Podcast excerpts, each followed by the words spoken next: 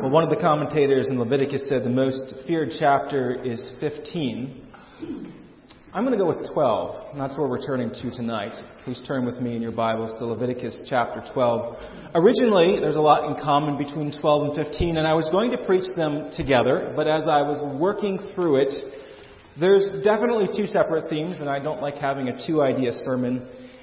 And these are just areas that we need to talk about. Some of you, uh, maybe young people, you know, you're here and your bodies are changing and you're saying, Pastor Andrew, do we, do we really have to talk about this tonight? And I'll just say, God, is, God has made your bodies and they're good, and He's not afraid to talk about them, and so we shouldn't either. Um, there's a way that we can do it that's respectful, um, but we can still use real terms and not be ashamed about the way that God has made us. So let us go to God's Word Leviticus chapter 12. The Lord spoke to Moses, saying, Speak to the people of Israel, saying, If a woman conceives and bears a male child, then she shall be unclean seven days. As, the, time, as at the time of her menstruation shall be, she shall be unclean. And on the eighth day the flesh of his foreskin shall be circumcised. Then she shall continue for thirty three days in the blood of her purifying. She shall not touch anything holy nor come into the sanctuary until the days of her purification are completed. But if she bears a female child, then she shall be unclean two weeks, as in her menstruation, and she shall continue in the blood of her purifying for sixty six days. And when the days of her purifying are completed, whether for a son or for a daughter, she shall bring to the priest at the entrance of the tent of meeting a lamb a year old for a burnt offering and a pigeon or a turtle dove for a sin offering. And he shall offer it before the Lord and make atonement for her. Then she shall be clean from the flow of her blood. This is the law for her who bears a child, either male or female. And if she cannot afford a lamb, then she shall take two turtle doves or two pigeons, one for a burnt offering and the other for a sin offering. And the priest shall make atonement for her, and she shall be clean. Please pray with me. Father, as we come tonight, remind us that all of your scripture is profitable. You have decreed that this be written and that we be here tonight to hear it. And so would we come humbly? Would we come soberly, uh, wanting to hear and to know and by your Spirit's grace to be changed to be more like Christ? For we pray this in his name. Amen. Well, I'll begin with the sermon point tonight, right up front. Very simple. It is to the women of the church, though, as I said before, we're all part of the body of Christ, and if it's to one part, we all benefit. Daughters of Abraham, you honor God when you are fruitful. Sisters in Christ, you have a high calling as you follow Christ. You are, you are to be fruitful, to bear and nurture life, and whether that is physical life as you bear children and raise them in the Lord, or it is spiritual life as you work side by side your brothers and sisters in Christ, daughters of Abraham, you honor God when you are fruitful. Now, kids, this is going to include some things, the sermon, that may be difficult for you to understand. And so let me just say simply what this is all about. Maybe a little bit, a little bit simpler. God has made men and women just as important as each other. And there are many ways that men and women are the same. There are also ways that they are different.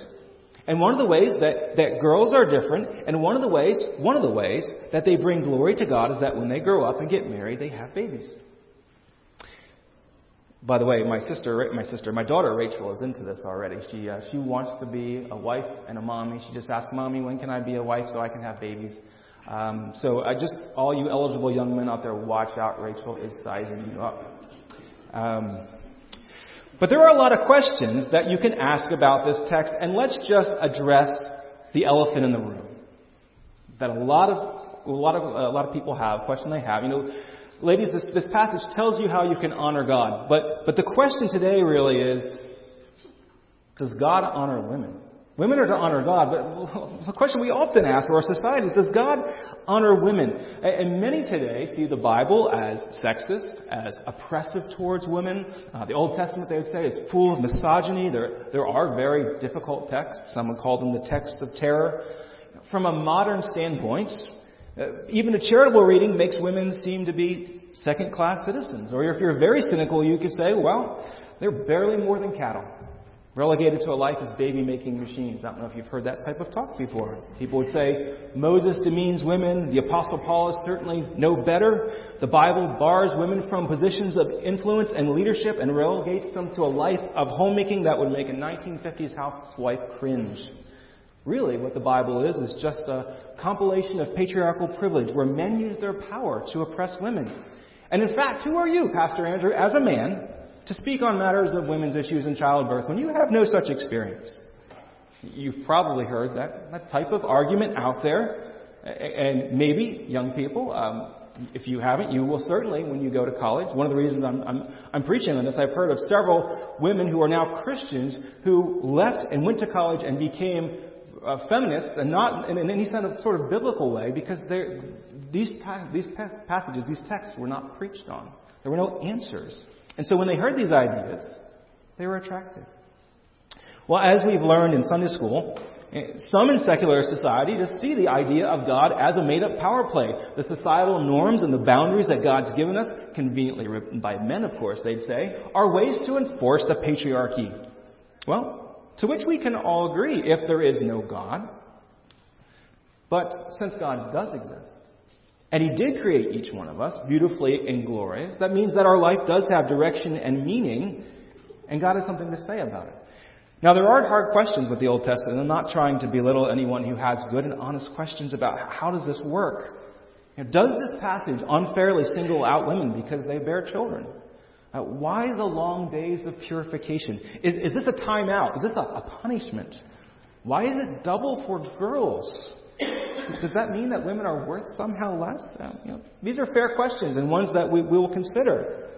But I start by addressing the idea of, of patriarchy that's out there because we all have assumptions, and this text will bring that out. And as you examine this text and what Scripture has to say about childbearing in general, it's good for you to ask yourself, Am I coming to God's Word from a position of faith or unbelief? Or do I believe on the one hand that God created me and has the right to define who I am? Or do I believe and act more like someone who views that I am who I am? I am self defined. And I sit in judgment on the text. Now, we all bring commitments and assumptions informed by family, society, culture, experience. Consider the sermon title. I don't know if you read it, but Making Sense of maternity leave. Making sense of maternity leave. I submit to you that 50 years ago, certainly 100 years ago, that title would have been uncomfortable, startling, maybe even nonsensical. Maternity leave? What's that? Why are we even talking about that? Now, I, I don't say that because I, I, think maternity leave is wrong. I think you know, Perhaps done correctly with proper attitudes, it could be a good thing for family and society. My, but my point is that 50 years ago, this sermon at Faith Church would cause that congregation to raise their eyebrows or at least scratch their heads. Why is the pastor preaching this? Because we all bring commitments and assumptions to God's Word. Now, I said I find this perhaps the most feared passage in Leviticus. Would you, it surprise you to know that this passage would be one of the least feared one of the least controversial passages the time that Moses wrote. One commentator noted that all of the ancient cultures of that time viewed childbirth as something that rendered the mother ceremonially unclean, unfit for religious ceremonies. Other religious texts wouldn't have the exact, but some similar instructions. Now, of course, God can do what He wants, and He could say, don't do that, do this. But in a section in Leviticus that we're at that deals with ceremony and purity, Israel would be scratching their heads if the Lord didn't address this issue. Now, clearly, these laws are not enforced today, they're fulfilled in Jesus. But I want you to understand that what you see as strange seemed perfectly normal to Israel at the time. That doesn't mean that there's no right and wrong and anything goes, but what it does tell you and me is that we should approach God's Word humbly and ex- examine our beliefs and preferences in real time and ask, is, is this coming from, when, I, am feeling my, my, gut reaction here, is this coming from a, a, biblical instinct and a faithful application of this truth? Or, or am I being influenced by beliefs and, and practices of my culture and, and tradition that might actually even contradict God's Word? And we all need to do that and approach with an attitude of humility. So let's examine some of the questions in this text. Why is a mother unclean after childbirth? And this is another one of those where we say, we just don't know. This passage is even more difficult because it doesn't give a reason why. It's almost like it is so obvious to the people that Moses didn't un- explain it. And so we're just on the outside looking in saying, but, but why? The, most obvious things, you know, you, you, don't, you don't deal with. So it leads us to make an educated guess. And here's one possible reason. The first, you know, childbirth is physically messy. There's a lot going on, uh, and, and afterwards, a woman's body is healing and, and, and resetting with all that entails. It's, it's, it's physically messy. And since the idea of being fit for God's presence, being clean, is illustrated by bodily cleanliness, it's possible that a woman would be viewed as being unfit for God's presence just simply because of how her body is healing until her time of purification had stopped. Remember also that often in that time, it says in Leviticus, the blood is the life. Blood represents life. And so it's possible, it may be seen, that a woman whose, whose discharge included blood was seen as losing life and therefore in a state of less than whole. It's possible. I, I do want to emphasize that this uncleanness is not caused by sin or any kind of moral impurity. The sacrifice in the ESV translation is called a sin offering that's, that's given, but it's a very broad term. Some of the commentators call it a purification offering.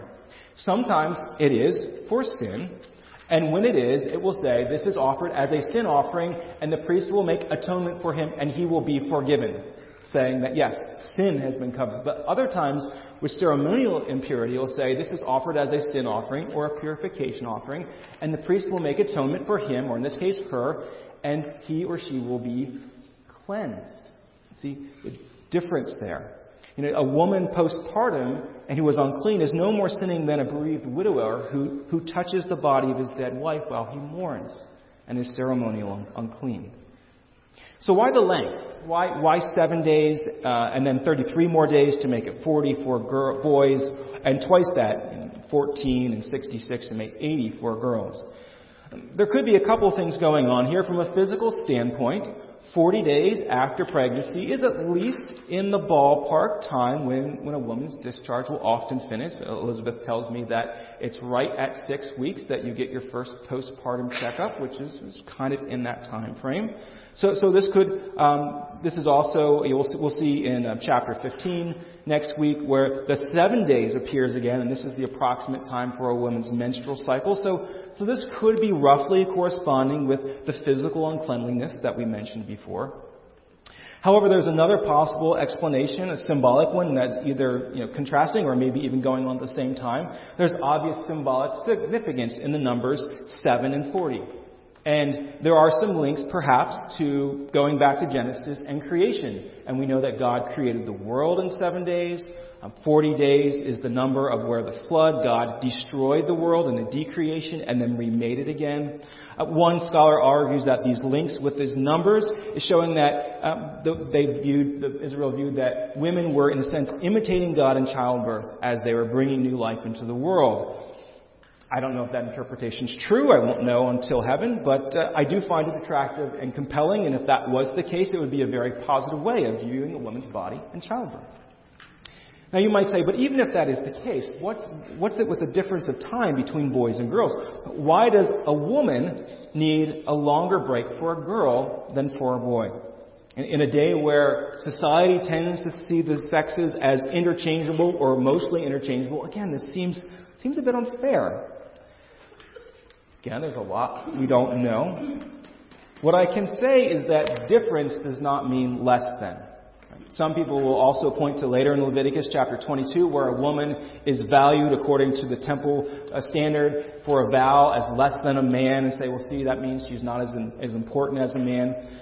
Well, in that case, the, the, the vow is most likely based on the amount of physical work a person can produce. Since an older man is valued less than an able bodied woman. So I, I don't think that necessarily means that a difference means inferiority or less than. The best explanation that I have heard is that the woman's period of purification is doubled for the girl because one day she too is expected to bear children and she too will go through this time of purification. And so twice the time of purification looks forward to the day when the infant daughter will be a mother. A possibility. Well, this is all good and well, but, you, but some would say, well, you haven't really answered the question, does God honor women? And that's because this passage really doesn't tell you. It doesn't give you enough information. But my goal is to show that this text doesn't dishonor women because a lot of people will come to this and go away with a very negative view. And rather, I would say, it's best to answer that from the rest of Scripture. And what we see is that in the rest of Scripture overwhelmingly speaks of women being incredibly valuable, including when they bear children. And it shows that women honor God when they bear children. And what Scripture shows is that childbearing from the beginning is a blessing and not a curse. We keep going back to that foundational passage in Genesis 1 27. So God created man in his own image. In the image of God, male, he created them. Male and female, he created them. Showing that they are equal in value. And then God blessed them and said to them, Be fruitful and multiply. And certainly, men and women have different roles where women take the lion's share of the childbearing. And that's the plan for humanity. And you see throughout Scripture, we, we read in Psalm today, speaking about the women bearing fruit in, in the houses of Israel. You see in Genesis 24:60, where Rebecca is about to go off to marry Isaac. And Rebecca's family blesses her, 24:60, and says to her, Our sister, may you become thousands of ten thousands, and may your offspring possess the gates of those who hate them. It's very, very positive. And then in Ruth, when Ruth is, is wed to Boaz. Ruth 13, 4, 13 through 15. So Boaz took Ruth and she became his wife. And he went into her and the Lord gave her conception and she bore a son. And the people said to Naomi, Blessed be the Lord who has not left you this day without a redeemer. And may his name be renowned in Israel. He shall be to you a restorer of life and a nourisher of your old age for your daughter in law who loves you, who is more to you than seven sons has given birth to you. This is a very positive way about viewing childbirth and, and a woman's bodies. Now, now, there are plenty of feminists today. I won't say all because there are many different varieties of, of feminism, but there are many feminists today who, who effectively hate their own bodies. They see childbearing as an inconvenience or even a curse or even oppression. Their goal is to be like men as much as possible, maybe better. In her book, The Genesis of Gender, philosopher Abigail Favale points out that today, women's health issues treats a woman's healthy body as a problem to be fixed, a disease to be cured. Birth control usually involves disrupting a woman's healthy pre- reproductive cycle and system in very unhealthy ways. Second wave feminist Simone de Beauvoir says basically that women are slaves to men as long as they're having children. And, in her mind, loosely paraphrasing, she says, you know, humans must not just live according to their nature, the basic functions. Uh, they must transcend it to do something more.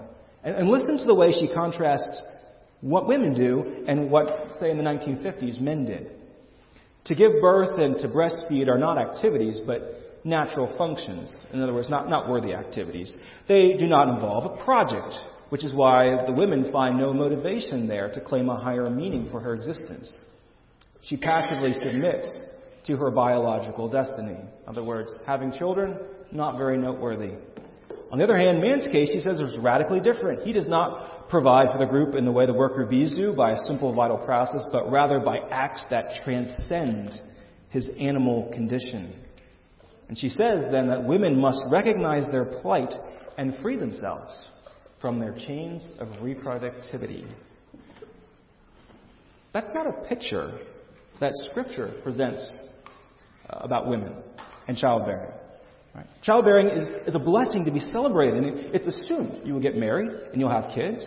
Now, our society has tried to decouple sex from procreation, and so the default setting is that men and women are sterile Instead, what Scripture says is that men and women are normally fertile, and they are, when they are married, to express their loves in the bond of intimacy that will normally produce the fruit of children. And we see even Jesus dignifying this by his childbirth. We sang it tonight. The babe, the son of Mary. He, he was conceived by the Holy Spirit, but, but it went through a natural childbirth. Childbirth is a blessing. Uh, it's, it's a privilege as well as an obligation. Now, this doesn't mean that married couples must have as many children as possible. There's a, a place to steward and, and plan before the Lord. But it is a blessing and not a curse. And I will say to you, women and, and girls, your body is not defective. Your ability to bear children is a gift from God. Now, I recognize there's sacrifices that you make by doing this. I remember when I was a teenager and I was learning the way of things, and mom kind of sat me down and said, Andrew, women were, were a little complicated. And we'll, we'll talk about this more next week, but you do not have to be ashamed of your body or the way it responds to prepare itself for children or to repair itself after children. This will involve a sacrifice. Now, this is one of the areas that we as a society have failed, and we as a church need to make sure that, that we join with the women in sacrifice, especially the men and husbands. I was listening to a podcast by, by secular economist uh, with Elizabeth on the way home last night. We were out on an errand and was talking about how single parents' houses, mainly mothers, have skyrocketed from, I believe, 5% in the 1960s to 40% now and present, 70% in the black community. Now, this is all supposed to be freedom for women. This is a more liberated existence, but instead it is terrible for them and their children. And it gives men an excuse not to be men. And so, boys, I'm going to tell you this now. One of the most cowardly things that you can do is to father a child and then abandon it with its mother. To be a man, you must grow and mature in Christ. You must be able to become a significant provider for you and your family. And above all, when you ask for a woman's hand in marriage, you commit to her and your children. And if you walk away, you're not just sinning against God and them. You're not a man in the first place. You're still a boy. So we do need to recognize that women make sacrifices because of the role God's given them and to care for them. And even here in this passage, in this law, I believe there's hints about caring and honoring for women right after childbirth.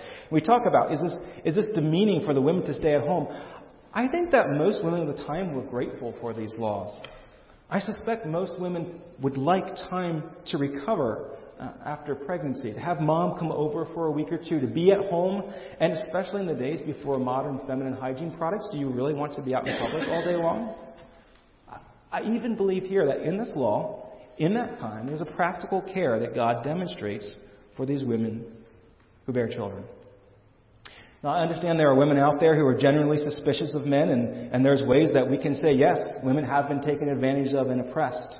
And, and they say, you know, when the Bible says that women are to be honored, they say, well, they just, it's just written that way. It's not actually true. That's a long conversation. Elizabeth and I love having those conversations. Love to have people over and talk about them and, and hash all those things out and, and kind of, you know, more than just the sound bites.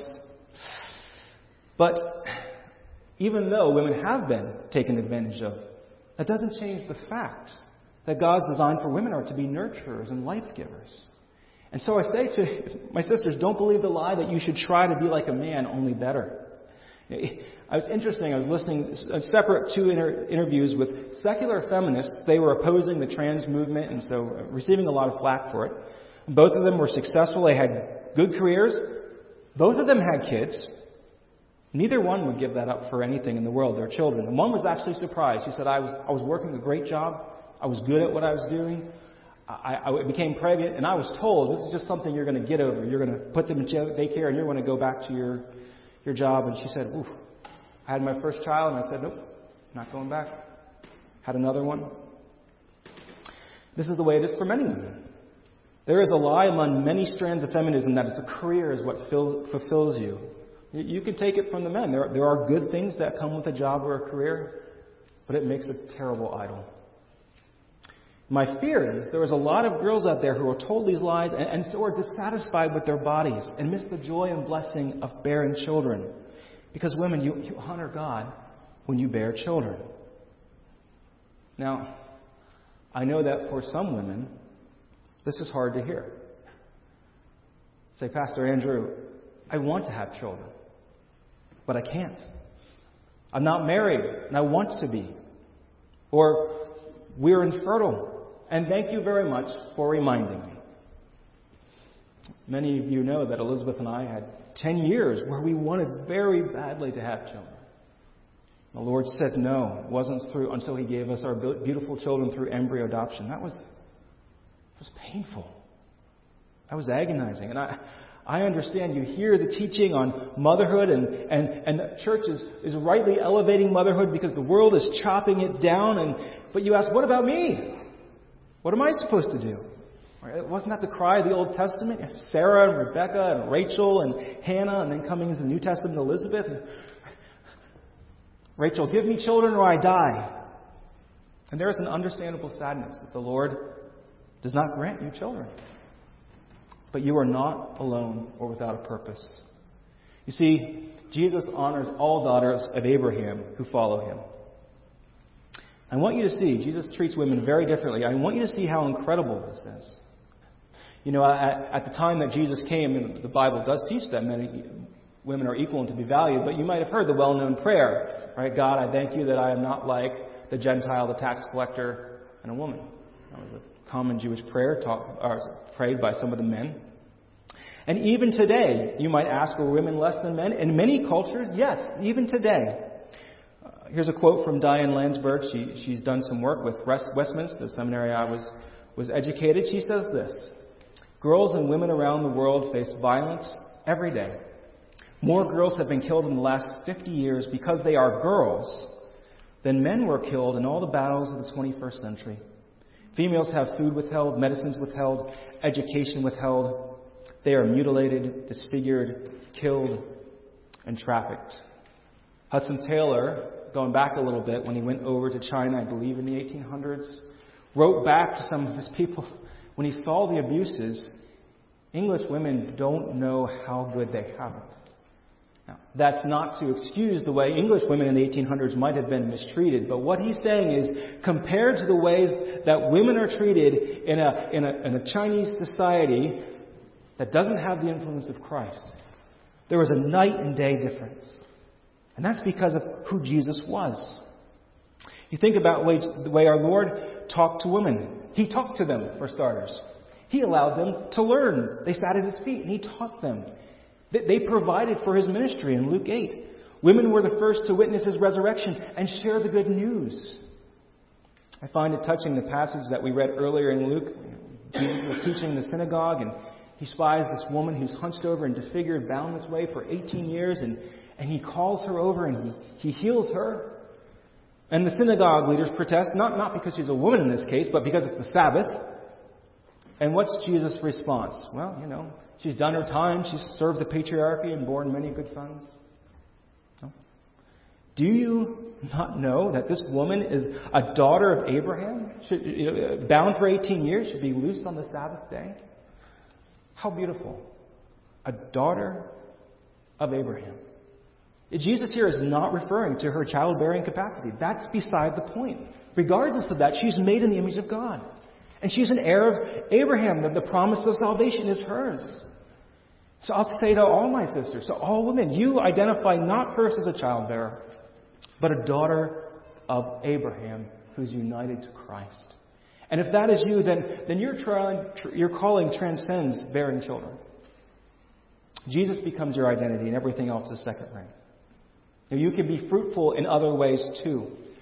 Right? You see how women are in ministry with Jesus. You see this in the early church. The names of Dorcas, Priscilla, Phoebe. Paul, in his letters, lists many women that he would use names like fellow laborers in the gospel. She has worked hard in the gospel. Now, oh, yes, there are differences where, when it comes to men leading in the home and the church, but there are incredible and numerous opportunities. Sure, there's the ones that are stereotypical, the nursery and taking care of children and, and, and the food and the hospitality, and those are wonderful. And if that's where your niche is, amen, go for it. But, but there are other areas too that God has given you as a woman. There's, there's music, there's financial stewardship, there's evangelism, child evangelism fellowship, there's, there's counseling.